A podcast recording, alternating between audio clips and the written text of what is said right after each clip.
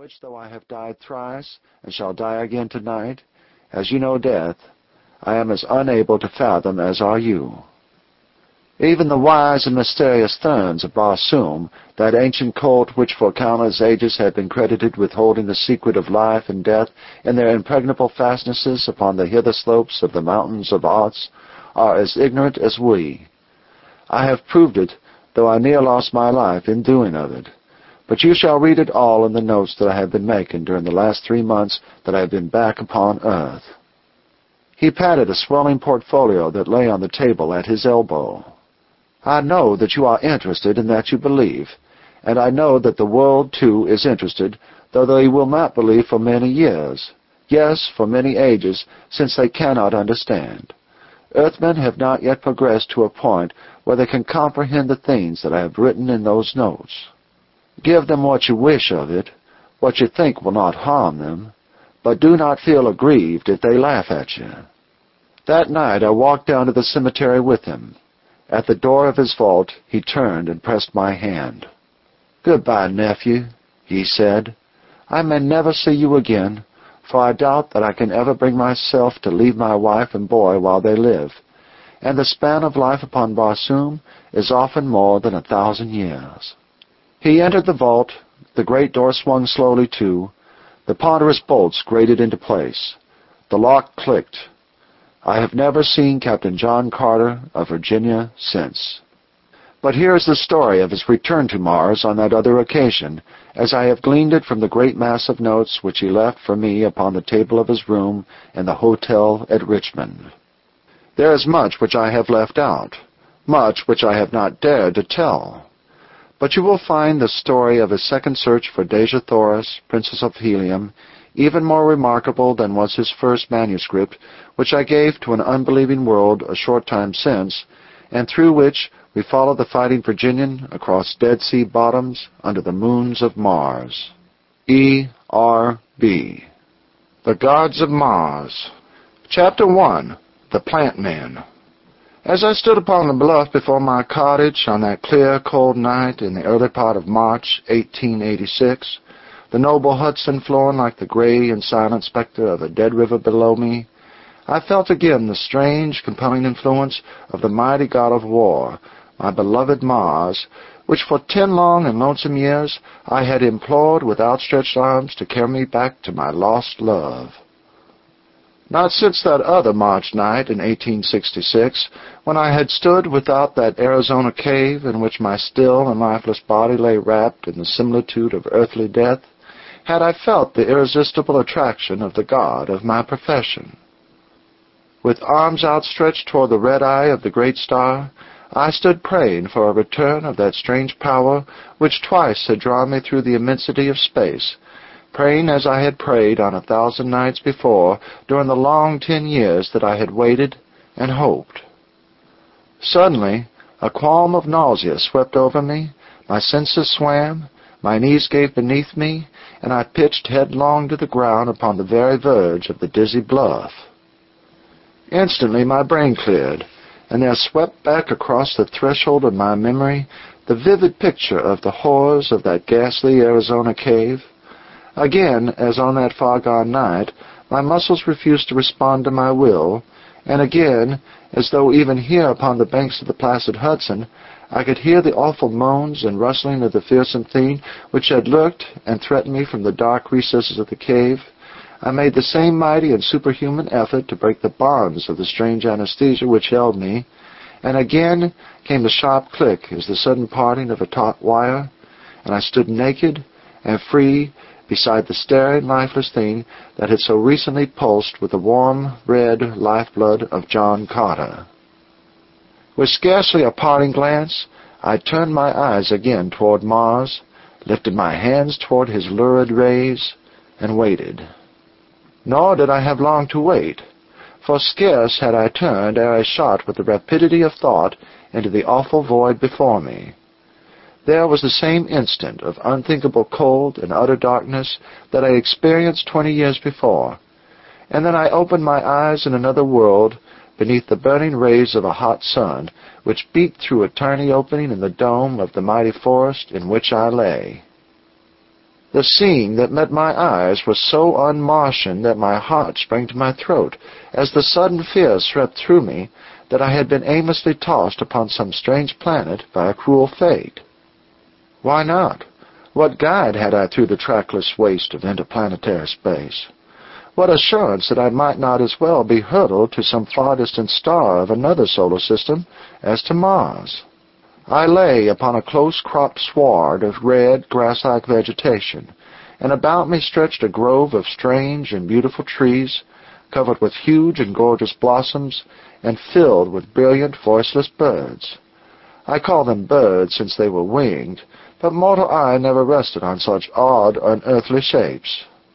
The vegetation was similar to that which covers the lawns of the red Martians of the great waterways, but the trees and birds were unlike anything that I had ever seen upon Mars. And then, through the further trees, I could see the most un-Martian of all sights, an open sea, its blue waters shimmering beneath the brazen sun.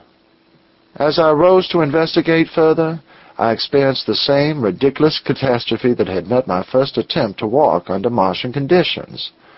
The lesser attraction of this smaller planet and the reduced air pressure of its greatly rarefied atmosphere afforded so little resistance to my earthly muscles that the ordinary exertion of the mere act of rising sent me several feet into the air and precipitated me upon my face in the soft and brilliant grass of this strange world.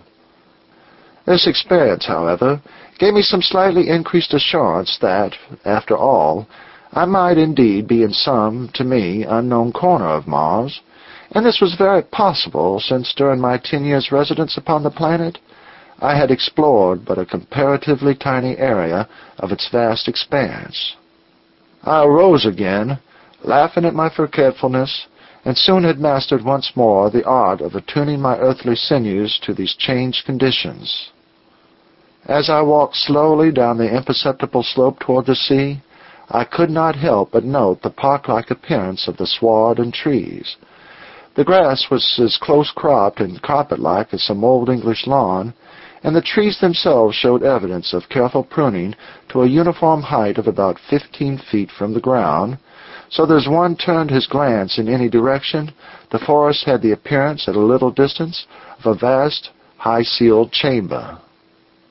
All these evidences of careful and systematic cultivation convinced me that I had been fortunate enough to make my entry into Mars on the second occasion through the domain of a civilized people, and that when I should find them, I would be accorded the courtesy and protection that my rank as a prince of the house of Tardos Mors entitled me to.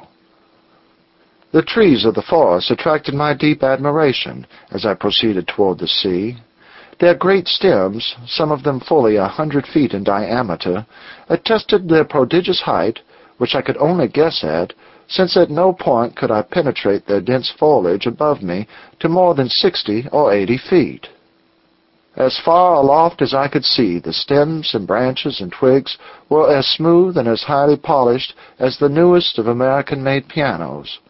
The wood of some of the trees was as black as ebony, while their nearest neighbors might perhaps gleam in the subdued light of the forest as clear and wide as the finest china, or again, they were azure, scarlet, yellow, or deepest purple.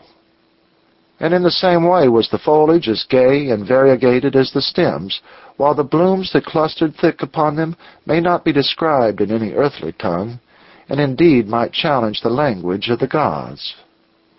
As I neared the confines of the forest, I beheld before me, and between the grove and the open sea, a broad expanse of meadowland, and as I was about to emerge from the shadows of the trees, a sight met my eyes that banished all romantic and poetic reflection upon the beauties of the strange landscape. To my left, the sea extended as far as the eye could reach. Before me, only a vague, dim line indicated its further shore, while at my right a mighty river, broad, placid, and majestic, flowed between the scarlet banks to empty into the quiet sea before me. At a little distance up the river rose mighty perpendicular bluffs, from the very base of which the great river seemed to rise. But it was not these inspiring and magnificent evidences of nature's grandeur that took my immediate attention from the beauties of the forest. It was the sight of a score of figures moving slowly about the meadow near the bank of the mighty river. Odd, grotesque shapes they were, unlike anything that I had ever seen upon Mars, and yet, at a distance, most manlike in appearance. The larger specimens appeared to be about ten or twelve feet in height when they stood erect, and to be proportioned as to torso and lower extremities precisely as is earthly man. Their arms, however, were very short, and from where I stood seemed as though fashioned much after the manner of an elephant's trunk, in that they moved in sinuous and snake-like undulations as though entirely without bony structure, or if there were bones in it, it seemed they must be vertebral in nature. As I watched them from behind the stem of a huge tree, one of the creatures moved slowly in my direction, engaged in the occupation that seemed to be the principal business of each of them, and which consisted in running their oddly-shaped hands over the surface of the sward, for what purpose I could not determine. As he approached quite close to me, I obtained an excellent view of him, and though I was later to become better acquainted with his kind, I may say that that single cursory examination of this awful travesty on nature would have proved quite sufficient to my desires had I been a free agent. The fastest flyer of the Heliumetic navy could not quickly enough have carried me far from this hideous creature. Its hairless body was a strange and ghoulish blue, except for a broad band of white which encircled its protruding single eye, an eye that was all dead white, pupil, iris, and ball. Its nose was a ragged, inflamed circular hole in the center of its blank face, a hole that resembled more closely nothing that I could think of other than a fresh bullet wound which has not yet commenced to bleed. Below this repulsive orifice, the face was quite blank to the chin, for the thing had no mouth that I could discover. The head, with the exception of the face, was covered by a tangled mass of jet-black hair some eight or ten inches in length. Each hair was about the bigness of a large angleworm, and as the thing moved, its muscles of its scalp, this awful head covering seemed to writhe and wriggle and crawl about the fearsome face, as though indeed each separate hair was endowed with independent life. The body and the legs were as symmetrically human as nature could have fashioned them, and the feet, too, were human in shape, but of monstrous proportions. From heel to toe they were fully three feet long, and very flat and very broad. As it came quite close to me, I discovered that its strange movements, running its odd hands over the surface of the turf, were the result of its peculiar method of feeding, which consists in cropping off the tender vegetation with its razor-like talons and sucking it up from the two mouths which lie one in the palm of each hand through its arm-like throats. In addition to the features which I have already described, the beast was equipped with a massive tail about six feet in length, quite round where it joined the body, but tapering to a flat, thin blade toward the end, which trailed at right angles to the ground. By far the most remarkable feature of this most remarkable creature, however, were the two tiny replicas of it, each about six inches in length, which dangled, one on either side, from its armpits. They were suspended by a small stem, which seemed to grow from the exact tops of their heads to where it connected them with the body of the adult. Whether they were the young, or merely portions of a composite creature, I did not know. As I had been scrutinizing this weird monstrosity, the balance of the herd had fed quite close to me, and I now saw that while many had the smaller specimens dangling from them, not all were thus equipped and I further noted that the little ones varied in size from what appeared to be but tiny, unopened buds an inch in diameter through various stages of development to the full-fledged and perfectly formed creature of ten or twelve inches in length. Feeding with the herd were many of the little fellows, not much larger than those which remained attached to their parents, and from the young of that size the herd graded up to the immense adults. Fearsome-looking as they were, I did not know whether to fear them or not, for they did not seem to be particularly well equipped for fighting, and I was on the point of stepping from my hiding place and revealing myself to them to note the effect upon them of the sight of a man, when my rash resolve was, fortunately for me, nipped in the bud